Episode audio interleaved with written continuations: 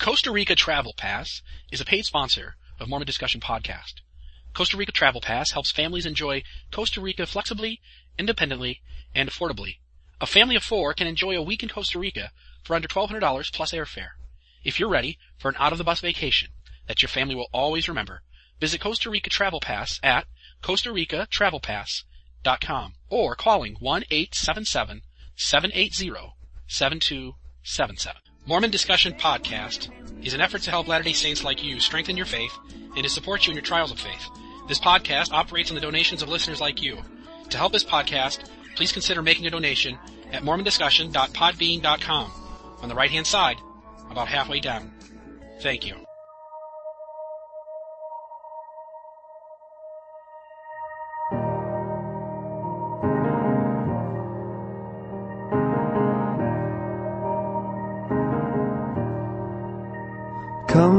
Fount of every blessing, tune my heart to sing thy grace. Streams of mercy never ceasing, call for songs of Welcome to another episode of Mormon Discussion. I am your host, Bill Reel. I'm grateful to have you with us today. You can reach me by email at reelmormon at gmail.com. That's R-E-E-L-M-O-R-M-O-N at gmail.com. You can find this podcast on iTunes, but you're only going to find the most recent 20 or so episodes. So please check out the podcast at its host site, mormondiscussion.podbean.com. That's Mormon Discussion, all one word, dot P-O-D-B-E-A-N dot com. You can also find us on Facebook under the name Mormon Discussion, all one word. Now to what you've been waiting to hear. Patrick Mason, welcome to the podcast. How are you today? Doing great. Thanks for having me. Patrick Mason is one of the editors in a book, War and Peace in Our Time,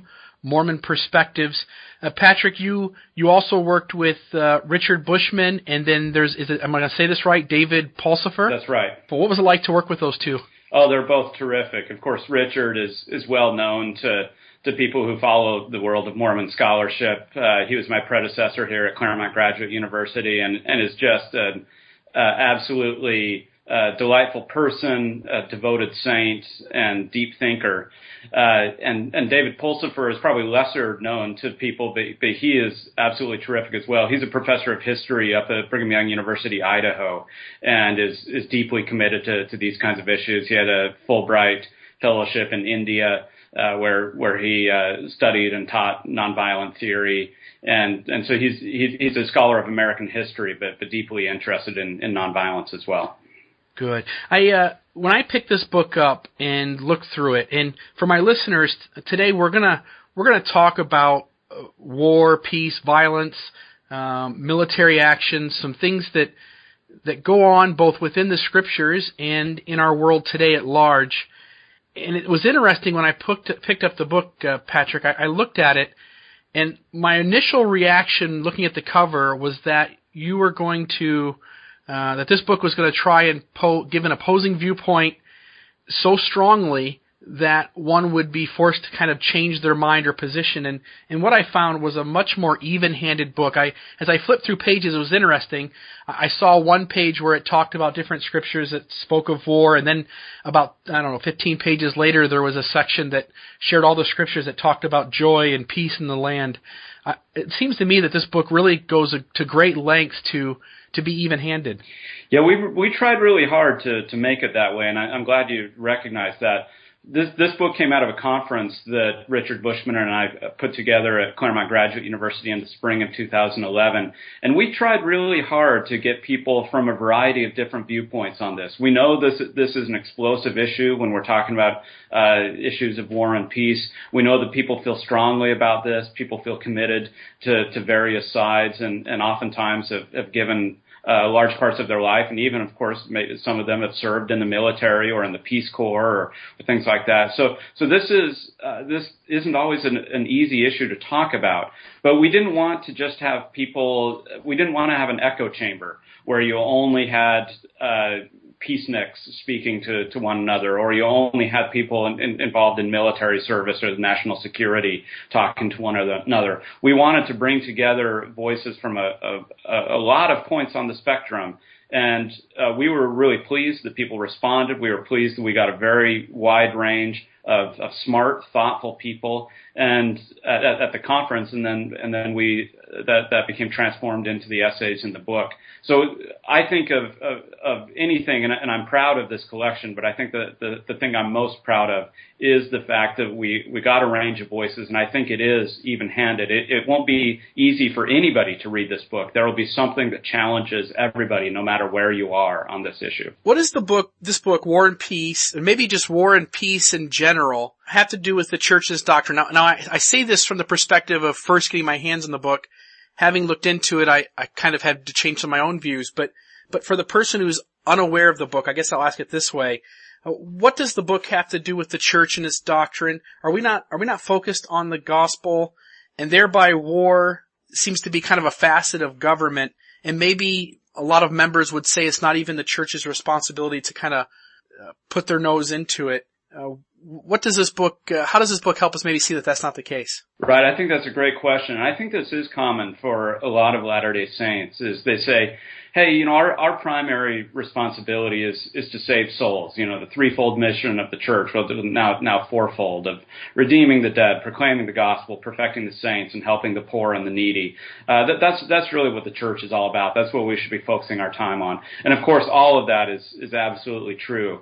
But, but as uh, as as disciples and, and as saints, uh, we we live in this world, and uh, I, I feel that you know Jesus Christ made it made it pretty clear that that his his disciples would live in the world, not of the world, but in it. That uh, part of the world, of course, are issues of government, of politics, of economics, and war is is a reality that people that humans have lived with since the, the, the beginning of human civilization. I mean, that one of the very first narratives in, in the Bible is Cain and Abel. So violence has been with us a very, very long time. And I think as, as, uh, as followers of the gospel of Jesus Christ, we just, we can't just kind of run away from it or, or put our hands over our eyes. I mean, there is tremendous suffering in this world. Uh, the 20th century was the most violent uh, century in world history and, uh, and Latter-day Saints participated in it. Latter-day Saints served in militaries. Latter-day Saints served in the national security apparatus, not just of the United States, but of lots, lots of different countries. There were Mormons fighting for Nazi Germany, uh, and Mormons fighting for the United States. So they were, you know, literally firing on one another. What, so, so for us, the question is, is not how do we run away from this issue, but what does it mean to be a disciple of the Prince of Peace? That's one of Christ's titles. Uh, and so, so we feel like that, that any path of discipleship has to wrestle with this issue of what does it mean to be a disciple of the Prince of Peace in a world at war. So we're talking to Patrick Mason today, author of War and Peace in Our Time, a Mormon Perspective. Uh, and, and maybe it's, I don't know if it's appropriate to say author. I know that these other two men and you work together as editors, but it, it obviously took a lot of work to put these essays together and to, to share some uh, perspective with them along the way. The next thing I want to kind of ask you about, when we look at LDS scriptures, and a lot of times members of the church, a majority of members of the church, I would even say, tend to see the world in a very black and white way, and so they'll right away look at the scriptures and pick out kind of their point of view in scriptures that defend their, their position. And a lot of times, like you said, the Savior's seen as the Prince of Peace, but the scriptures seem to speak a lot to war and violence and some harsh things going on. Some of them even seem to be condoned by God. Would you mind speaking for just a moment on how the scriptures really aren't black and white on this issue? Yeah, that's a great question. I, you know, for, for me, the, God has given us the scriptures not to confirm what we already know, but to challenge what we think we know. And we, we are influenced by a million different things in this world from the time that we're born. We're influenced by our parents. We're influenced by our society, our culture, what we see on TV, the messages that our, that our governments give us, our friends, our families. And so the, the scriptures are here. They are prophetic because they challenge us to, to lift our eyes above our culture and to lift our eyes to God and to see what God wants us to do. And that is, it, that isn't always the same thing of what our culture wants us to do or what our, even what our nation or our government wants us to do. And so the scriptures are replete with all of these, these stories, a lot of stories of violence, a lot of stories, of remarkable stories of what we could call nonviolence or pacifism. And uh, and I think part of the challenge that we have is is trying to sort through all of these scriptures that, that seem to be to sometimes give conflicting messages. Uh, so on, on the one hand, Jesus is the Prince of Peace, but then on the other hand, you have all these stories in the scriptures, especially in places like the Old Testament, where it seems like God is condoning violence, even uh, really horrible things like genocide. So, so what is a believer to do with all of this? And, and of course, we don't have time to, to get into to all of this. People have written hundreds and thousands of pages wrestling with these issues. But for me, I think the key thing and and the thing that came out of this this this book for me, the, the, one of the biggest takeaways is is that I think when we come to the scriptures, we have to recognize there's a difference between what the scripture, how the scriptures deal with violence in a descriptive mode, in terms of simply describing what fallen, sinful human beings have done to one another, uh, versus a prescriptive mode in terms of what the scriptures prescribe uh, or counsel or admonish followers of Christ to do in their lives. And so I, I think part of our challenge is to recognize what in the scriptures is simply descriptive of what fallen humanity does and what in the scriptures is prescriptive of what a follower of Christ should do. And oftentimes those things are quite different. And, and if we focus on the prescriptive parts of the scriptures, I think they'll, they'll be prophetic in terms of moving us to, towards a greater path towards peace as I picked up the book and was looking through it, like I said, I expected you or the purpose of the book and you and the other two editors to essentially take those of us who are Latter-day Saints on a very conservative side who perhaps will justify uh, war for certain reasons and, and maybe strip down that foundation and help us see it in a new light. And just as the book was doing that at times, it was interesting. I came upon a part that spoke about the anti-Nephi Lehies and how we see them often in the Book of Mormon as these pacifists who are, you know, burying their weapons of war in the ground. But, but in the book, it kind of talks about how we don't really see that maybe in the right light as the scripture intends us to. Would you, do you have a moment that you can maybe talk about that? Yeah, sure. I, I think one of the really strong essays in the, in the volume is, is the first chapter. It's by David Pulsipher, one of the co-editors, and he calls it the Ammonite conundrum. And, and he talks about, uh, you know, everybody likes to go to the scriptures, like we were just talking about, to confirm what they already believe. And so, so people who are on kind of more of a just war side uh, go to the stripling warriors, and they say, "Look at look at these these great young men who were righteous. They were so righteous that God pre- uh, preserved them in battle, that none of them died. Uh, is, isn't this wonderful that we can go and we can fight for family and faith uh, and freedom, and and God will protect us and bless us." And whereas pacifists, of course, look at their parents and say, isn't this the paradigm of what it means to be a disciple of Christ? To bear, literally bury our weapons in the war, to be willing to suffer death rather than to, to, to do violence to other people. And look at the result. It actually converts more people than, than, than die. So, so I, I think sometimes people on either side of the camp, the pacifists on the one side and the just war people on the other side, use, you know, the, these two generations of Lamanites to bludgeon one another over right. the head. And and what David talks about in this essay is he says actually there's a conundrum here is and and this is what I was talking about with the prophetic quality of scripture is that scripture actually doesn't let either camp off the hook. Is scripture is prophetic towards the pacifists saying, "Hey, look at these stripling warriors. I mean, these people were blessed by God." Uh, you can't dismiss that. These, these, were the children of, of the most famous pacifists in the Book of Mormon, and, and, and they went to war. But the but the Book of Mormon doesn't let let the just war people off the hook either, uh, saying you know that uh, uh, in, in in this case in particular that these parents, these converted Lamanites who buried their weapons, I mean th- these are are really held up uh, and, and the ways that Mormon talks about them uh, in, in his editing of the book. I mean, th- this is what it means, really, truly, to be a disciple. So, so this is Scripture doesn't let any of us off easy. We all have to wrestle with this. Uh, I, I do think that Scripture points us in, in some directions. The, the Book of Mormon, the New Testament, the Doctrine and Covenants, all of them. I think it points us in certain directions. But what David's trying to do in that essay is to say none of us get off the hook. None of us can rest easy in in our uh, in our comfortable assumptions and and that actually uh, Scripture challenges us uh, to to wrestle with these issues. That's that's great because kind of in preparation for this interview, what I was thinking about, and obviously this podcast deals with answering tough questions and trying to give people who are struggling a, a way to work within the church, as Elder Holland would say, leading with faith.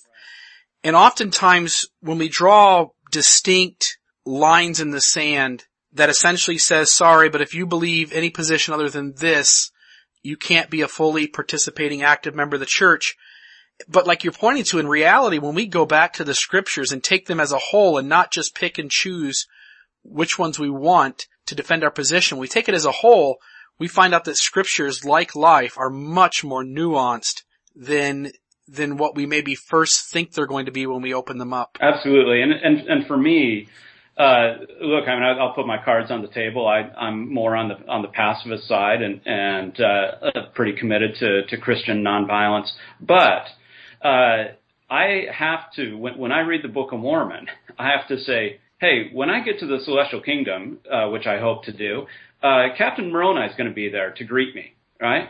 Uh, so, so he's going to he's going to be there in, in heaven, and, and and a lot of these righteous warriors, these these prophet warrior warriors from throughout the scriptures, they're going to be there in, in heaven, and so so I can't just say heaven is for the anti Nephi Lehi's, you know, and uh, and I have to wrestle with that and and come to terms with that myself. I can't be so holier than thou that I exclude a lot of my fellow brothers and sisters who have who have faithfully uh, and sincerely wrestled with some of these issues and come to a different conclusion than I have. I, I recently participated. There's a great group of people, uh, uh, Latter-day Saint national security professionals. They have a conference. It's been every 10 years, and they just they just had it uh, a, few, a few months ago in Washington D.C. and and uh, I was privileged to attend. And these are these are Latter-day Saints, committed Latter-day Saints who are involved in all kinds of different facets of the national security apparatus for the United States government, the FBI, CIA, the military, uh, intelligence, all, all, all kinds of things. And I mean, these are sincere, dedicated people who themselves have a range of opinions. Not all, they don't all agree on everything. They're not all hawks. Some of them are, are actually quite conflicted and, and even uh, pretty close to being pacifists. I mean, so, so we do have a range of opinions and we can't just judge one another. We can't point fingers and we can't say, you don't belong in the church. You're not a real disciple of Jesus Christ. Uh, because the, the scriptures are uh, ambivalent and even conflicted on some of these things. Again, I think there's a general direction that the scriptures point us to, uh, but but we can't say we can't uh, rule people out of heaven. That's not our job. You spoke a little bit there about Captain Moroni at the beginning of that thought, and I want to just ask you about him. When we read about Captain Moroni in the scriptures, we see this this person who, at a very young age, enters the military and essentially spends his entire life uh, fighting against the Lamanites and at times justifying war and he gives the reasons for those and uses the title of liberty as the example. But maybe if you could just speak to a moment about Captain Moroni and maybe how we could maybe see him beyond just the surface level. Right. I, I think, you know, Captain Moroni is, is one of the, the compelling and, and really memorable characters in the Book of Mormon. There's so much of the Book of Mormon devoted to that. All, you know, those, those war chapters in Alma. It's, it's, uh, uh, that, some people just like to skip over. They say I, I don't get anything out of them. Other people love reading them. So, so I mean, they're sort of polarizing on that sense too. But, but Captain Moroni, I think, is a really interesting character, and it does. I do think that clearly a, a first level reading is is that Captain Moroni is, is one of the great heroes. There, there's that passage we always quote. I think it's from chapter 48 of Alma that says, you know, if, if everyone was like Moroni had the character of Moroni, the very foundations of hell would be shaken. Well, well, that's a, that's a pretty ringing endorsement uh, that that Mormon gives. Uh, of course, you know, a few hundred years later, as he's compiling this record, right. and and you know. I, I think Captain Moroni can, can be a little bit tough. He he's sometimes a uh, he he can he can show flashes of anger. Uh, he can be a little bit hot headed. Uh, sometimes in his prosecution of the war, uh, he, he uses tactics uh, with, with, which I think don't meet even uh, traditional just war criteria. Uh, uh, but but on the other hand, he's he's he's a defender of, of these things that, that we value, faith and freedom, and and in correspondence with prophets and and so forth. So so I think he's he's a he's a challenging figure. I my reading of Captain Moroni, my, my personal reading is again falls along these lines of descriptive versus prescriptive. I think in some ways Captain Moroni is the paradigmatic Christian warrior. Uh, I do think he's, he's a person who's, who's acting with the best of intentions, trying to preserve his people, trying to act with righteousness, as, as best he can, but also is swept up in in the inevitable horrors that that are war, and and he sometimes makes tactical decisions, uh, which I would say aren't fully in line with the true spirit of, of the gospel of, of Jesus Christ. And I think my reading of the Book of Mormon is that the prophet Mormon, the compiler of Mormon, I think he undergoes something of a conversion himself. I think uh, early in his life, uh, maybe when he's first compiling the plates, he, he clearly has deep admiration for Captain Moroni. Names his own son after him. Uh, but uh, but I think by the end, Mormon himself has come to a, a, I think, a deeper understanding of what the gospel of Jesus Christ calls its followers to do. And in his very last message, his very last chapter that he writes, Mormon chapter seven, what is the message? It's know ye that you have to lay down your weapons of war. So, so I think by the end of his life, it's no longer Captain Moroni who is the, the paradigm of the Christian disciple, but rather the anti-Nephi Lehies who did themselves lay down their weapons of war. So, so I, I think you see some of this dramatic tension even in the way that the Book of Mormon is compiled. Uh, and uh, Captain Moroni is a great hero to many, and and, and I think that's fine. Again, he, he's going to be in heaven uh, when when we all get there, uh, and, and and we can't dismiss that. Uh, but but I also think that uh, in the end, it's not Captain Moroni who's our north star for morality, but rather the Savior Jesus Christ. That's a good point. Like you were saying, there, of course, we can take the one scripture and we can hold Captain Moroni up on a pedestal. But when we see his epistles he sent back and forth, was it Pahoran that he sent them to? And so he sends these epistles back and forth, and you can just get the feel that he overreacts a little bit. He's a little hot-headed. Um, but again, that kind of speaks to the point that we're all f- flawed. We all have weaknesses. We're all imperfect and we kind of go overboard sometimes taking imperfect people in the scriptures and making assumptions that they're almost perfect or you know, or almost you know that close to it. Well, that, that, that's um, why I think uh, Elder Holland's quote from this most recent General Conference is so great. That that all God's ever had to work with is flawed, imperfect people, and how frustrating that must be for Him, right? And right, and yeah. and Captain Moroni is no different than you and me. And and so so why should I hold him to a higher standard uh, than I than I hold myself, recognizing my own flaws and limitations? And so so I, I think we have to approach the, the scriptures and, and the characters in the scriptures, even the ones who are held up as great uh, examples for us, and in many ways are, but recognize that we're all flawed. We all need the atonement. That's why Christ came for all of us. There is only one perfect example. So if I hold up Captain Moroni as my ideal, as my example, as if I put his poster up on my wall and I look to him, I'm going to be going down the wrong path. Uh, that that would that would be true of any mortal human being uh, the, the only person that I can follow fully and reliably 100% is Jesus Christ. He's the only perfect example. Yeah, you know, when you speak of the scriptures, and as we're talking about Captain Moroni, it reminds me a lot of church. You know, we go to church for three hours a week, and you see people who are dressed nice, they're smiling, they're happy, everything is well. And it never fails for me, and I don't mean this as a put down to anybody I've spent time with, but once you get into someone's home and you're around them and they they relax a little bit and they're, they're, they don't necessarily have their best face on, um, then you realize that all of us are, are, are flawed. All of us, um, make mistakes. All of us have a, a temperament of one kind or another. And, and the scriptures shouldn't be seen any other way than, than the way life plays out too. Yeah.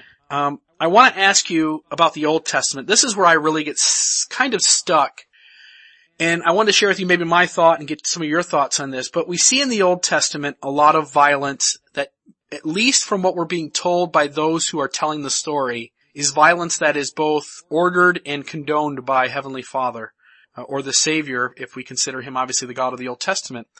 How do you deal with that? Well, uh, I, I take a couple of different approaches to this, and, and I recognize that it might be different than, than what a lot of the, the way that a lot of Latter Day Saints approach the Old Testament. Uh, for me, I see the story of Scripture as overall, and, and the Old Testament's a great example of this, as God reaching down to humans where they're at in their fallenness, in their depravity, in their sin, in their violence God reaching down to humans and trying to lift them out of it.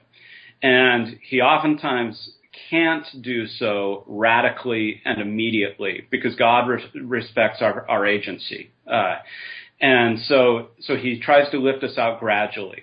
And I read the Old Testament, especially when you look at it as an entire text from the beginning to the end, as, as a transformation in God gradually lifting his people out of a sin of violence. The Old Testament begins with a narrative of violence. With with uh, Cain slaying Abel, and it and it descends from there quickly to the point that the God, you know, uh, as as the story says, has to purge the earth Uh, uh, entirely with the flood because of the violence of, of his children. And actually, the Pearl of Great Price gives gives us even, and Joseph Smith's translation of the Bible gives us even better insight on that. And and it doesn't seem to get much better from there. Even even the heroes of the Old Testament, a lot of the prophets of the Old Testament. I mean, these these are guys who would be doing time in modern America. They're they're murderers or they're liars or they're adulterers. Uh, I mean, you know, even even the good guys are seriously flawed. I think that's one of the reasons why people have seen the, the Old Testament as such a powerful literary text, even people who don't believe in it, because these are real human beings and they're flawed human beings. And for me, I see God reaching down and trying to lift them out of it. And so by, by the second half of the Old Testament, by the time you get to the prophets, to Isaiah, to Jeremiah, to Ezekiel, to Micah, uh, to others, what is the message there? The God's not condoning genocide there uh, by any stretch. He is prophetic against his people, saying, You all have sinned. Israel has sinned against me. And what does it take to, to follow me, to be in a covenant with me? To, to do justice, to walk humbly before the Lord, to take care of the widow and the orphan, uh, to embrace the stranger rather than to, to go after them, to kill them. Uh, and so, so we see a very different thing. And so I read the Old Testament as, as an entire text. And, and what do I do with some of those cases where, where it seems like God is, is condoning, uh, even ordering violence? Frankly, I, will have to say that uh, I, I wrestle with them. I don't know. Part of it I have to put on the shelf. But I also think that, that sometimes humans think they hear the voice of God when what they're really hearing is, is the voice inside themselves. That's a good point. That was the point I wanted to make. When I, when I see the story, I'll give an example. Elijah and the she-bear, uh, tearing apart these youth who are making fun of him. And when I read that story in the Old Testament, I almost get the feeling like we often want to paint ourselves as the good guy and anybody who is against us is the enemy of God. And whenever something happens that maybe justifies us or, or something occurs that seems more than coincidence, we want to make a parallel that God is defending us and, and righting all the wrongs that have happened to us. And so I almost picture, here's Elijah out in the woods and these, these young uh, youth come out and are making fun of him. And just by coincidence, this bear happens to hear them, and maybe the bear has a baby bear, you know, 15 feet away, because we know it's a she bear, and it comes out and mauls these, these little kids. And Elijah, the first thing he's going to do is say, see, God vindicated me. But in reality, that may not be what's happening at all. And, and I, I really appreciate your view. I, I'm so much for trying to give people flexibility within faith that if one wants to see God as the doer of all things in every single instance of the scriptures, then great, have at it. But for those who struggle with that, to also give them some flexibility to allow them to kind of make heads and tails in a way that, that they can reconcile instances like a she bear coming out of the woods and, and hurting young young youth. Well, I, I think uh, that, that's a great point. I think this is really essential for Latter Day Saints, and I, I think that we haven't all learned how to read our scriptures this way, in the sense of oftentimes we're asking the question, what is God like? Right? We, we can't see God, you know, we, we, we pray to Him, but He's not here. So it can be hard for us to imagine what is God like.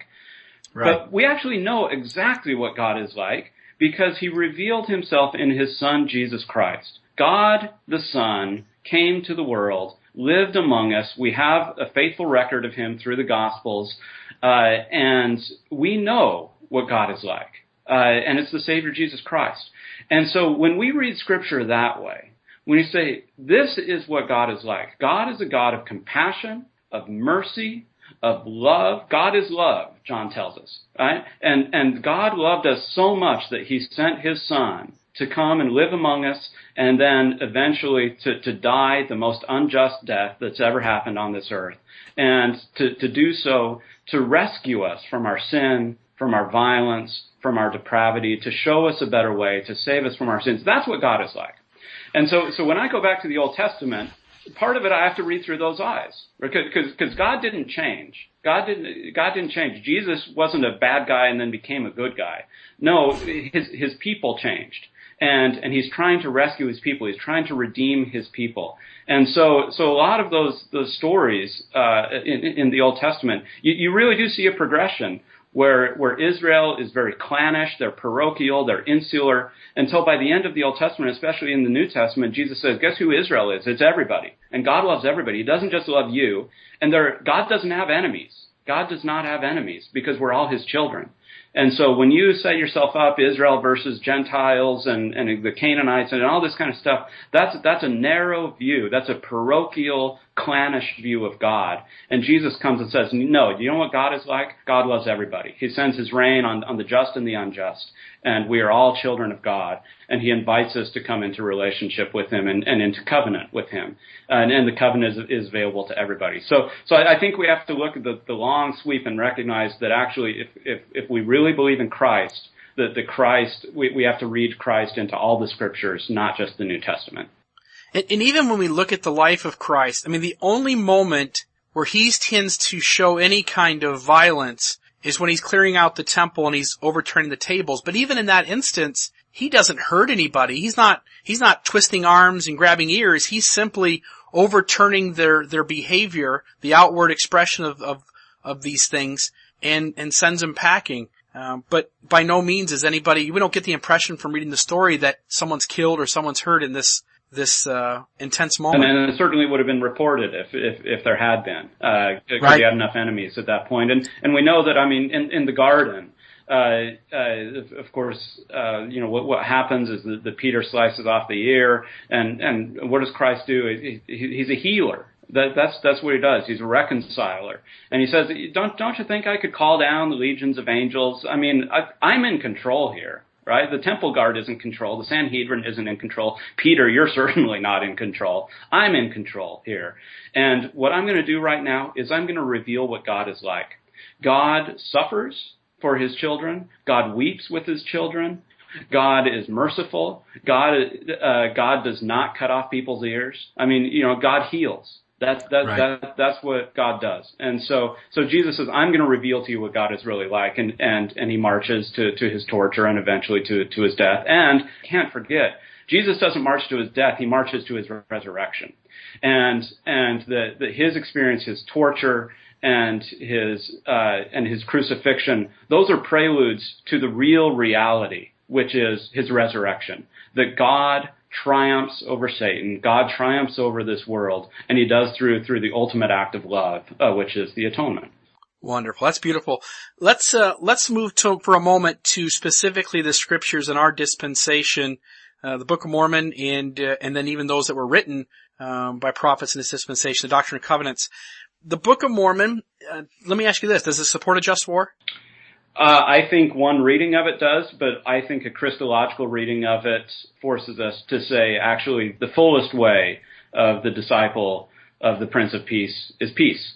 And you don't achieve peace through war. So I do think a, a Christological reading of the Book of Mormon su- suggests that Christ calls us out of violence and out of war. But in the meantime, recognizing that, that in a fallen world, in a world that's terrestrial at best, uh, that uh, that those who who follow path of just war, uh, according to the principles laid out in the Book of Mormon and later in the Doctrine and Covenants. And these are very restrictive principles, actually. It's very specific on when somebody is justified in going to war. Uh, not necessarily blessed or sanctified, but justified in going to war. Uh, then, then God does uh, allow that.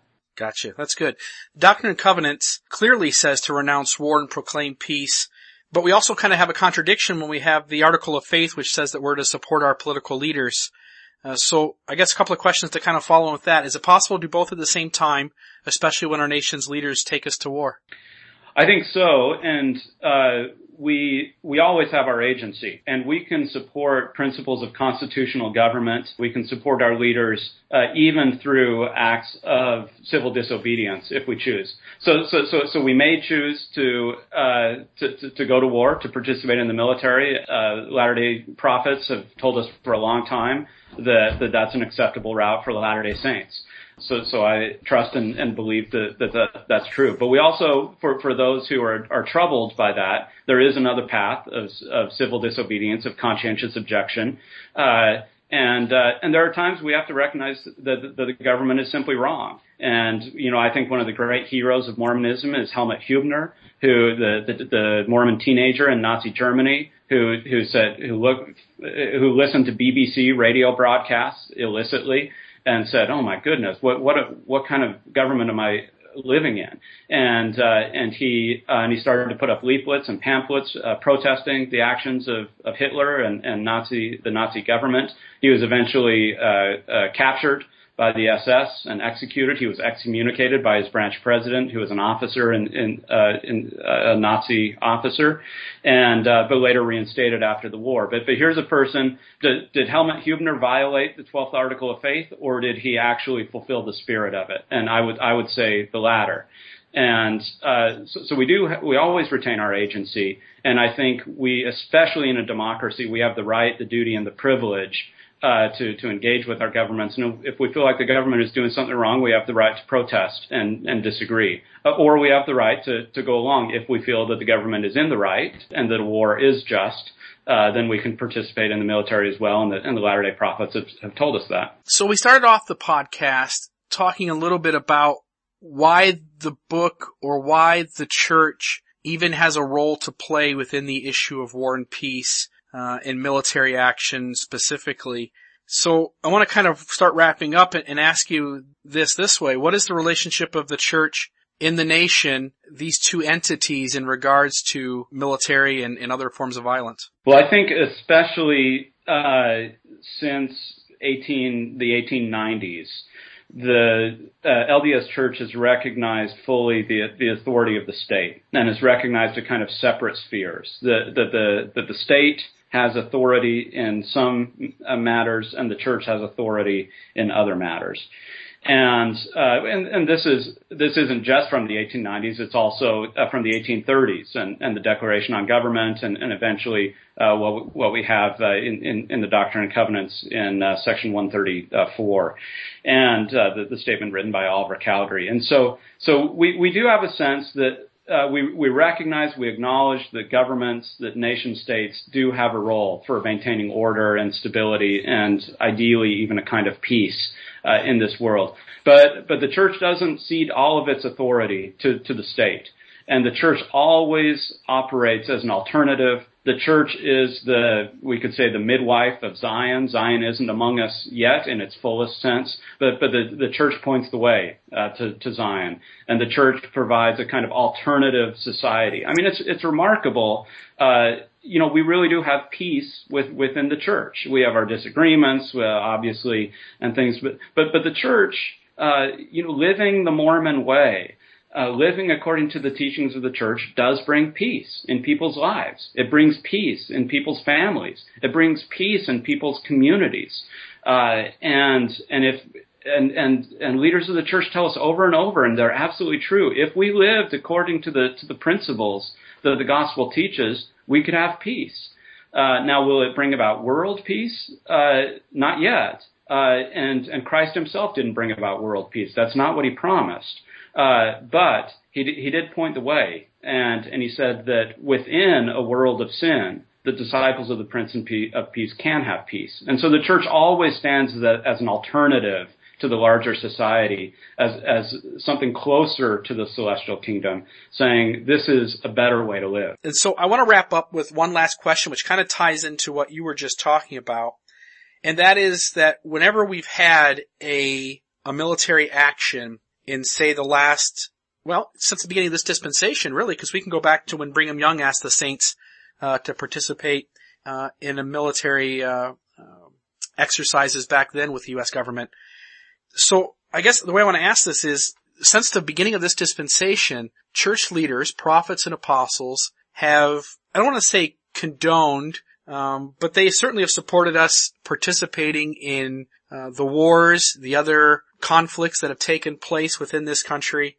So with them having taken that stance, how, how can an LDS member who wants to be faithful, active, worthy, participating in the church, how can they reconcile going against what they perceive as church leaders uh, vindicating this military action? Right. That's absolutely true, especially since the Spanish-American War. The, uh, the, the, the church was somewhat more ambivalent about things like the Civil War, and actually Brigham Young didn't send send people to fight in the Civil War. But certainly for the past 120 years, uh, that's that's been the consistent position of, of church leaders. But we have to recognize that they have never forced Latter-day Saints or actively uh, you know, mobilized the, the youth of the church and sent them into to military service, but they have said it's permissible. It's permissible for Latter-day Saints uh, to do this. And what re- what Latter-day Saints are required to do is is to work for good, to to work for. We believe in freedom. We we believe in justice.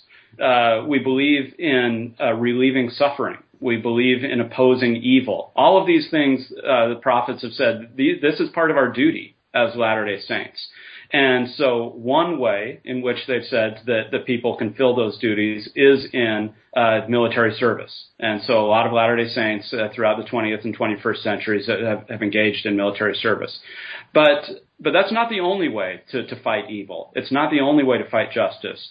And there has been a, a long, a, a, minority tradition, but a long tradition among Latter-day Saints of conscientious objection, who have said that I don't believe that the best way to fight evil, to fight, to fight violence, to, to do good, to relieve suffering, I don't think the best way to do that is through military suffering, but, but the best way to do that is through working for peace uh, and uh, uh, bringing a kind of nonviolent witness to, to the nation. Maybe it's serving in the Peace Corps. Maybe it's it's fighting against war, uh, working for the abolition of war. Uh, uh, you know, the, the, there's a range of things that, that, that people can do in terms of, of active nonviolence.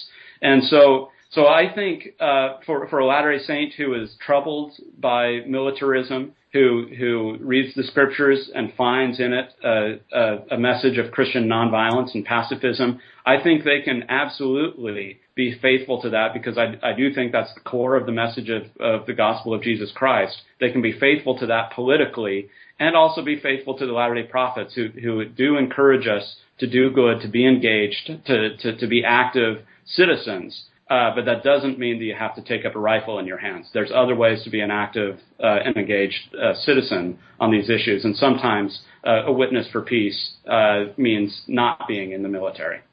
Perfect.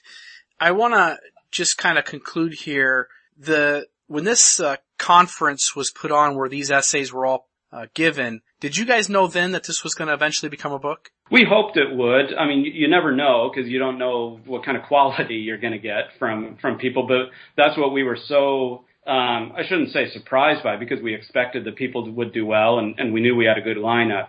But but we were thrilled with with the depth, the the nuance, the thoughtfulness, the faithfulness of of these uh, papers and uh, so, so we got exactly what we hoped for, and and I think it, and, and we all felt like it merited publication, and, and we were glad that that it finally did become a book.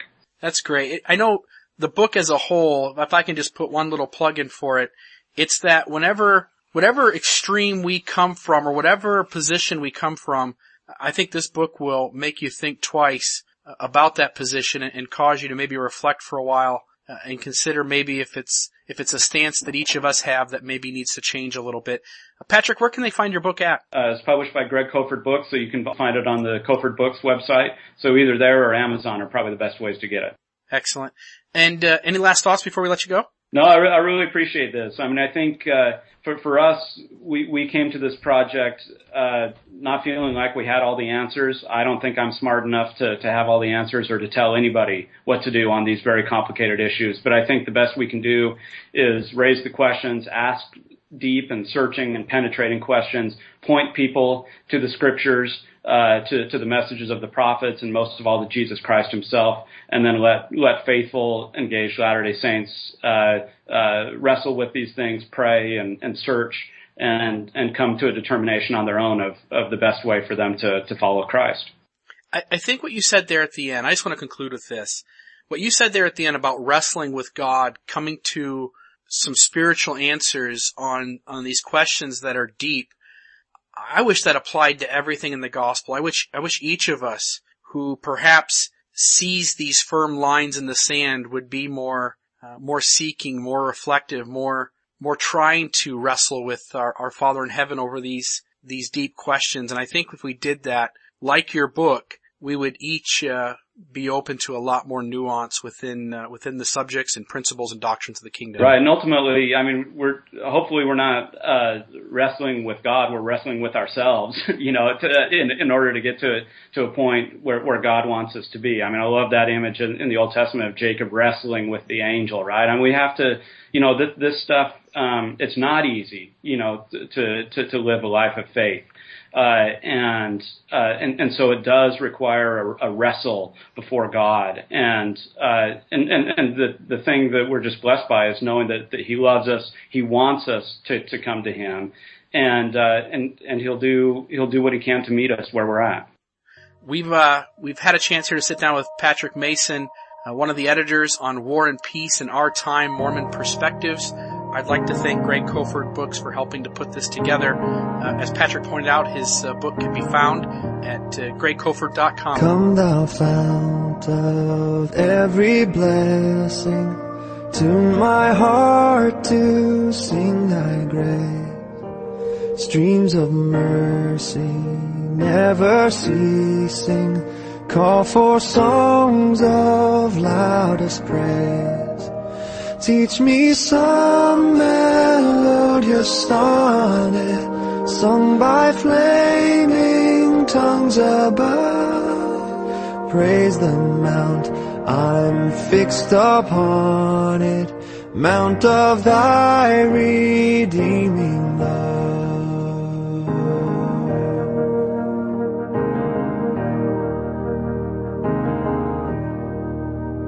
Here I raise my Ebenezer.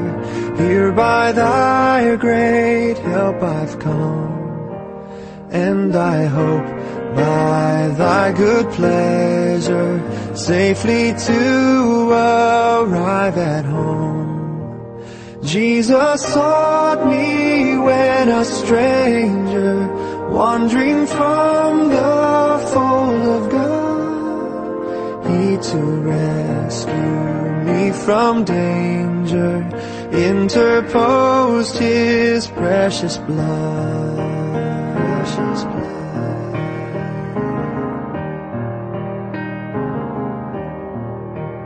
Oh, that day when freed from sinning, I shall see thy lovely face clothed then in blood-washed linen, how I'll sing thy sovereign grace. Come, my Lord, no longer tarry, take my ransom soul away. Send thine angels now to carry me to realms of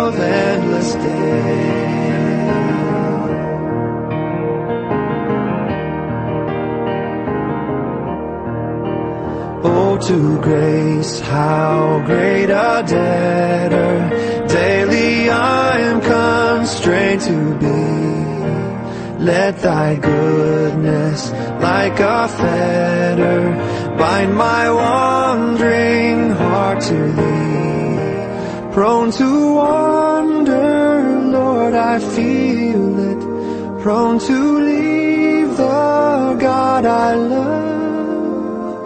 Here's my heart, oh take and seal it, seal it for thy courts above. Here's my heart, oh take and seal it, seal it for thy courts above.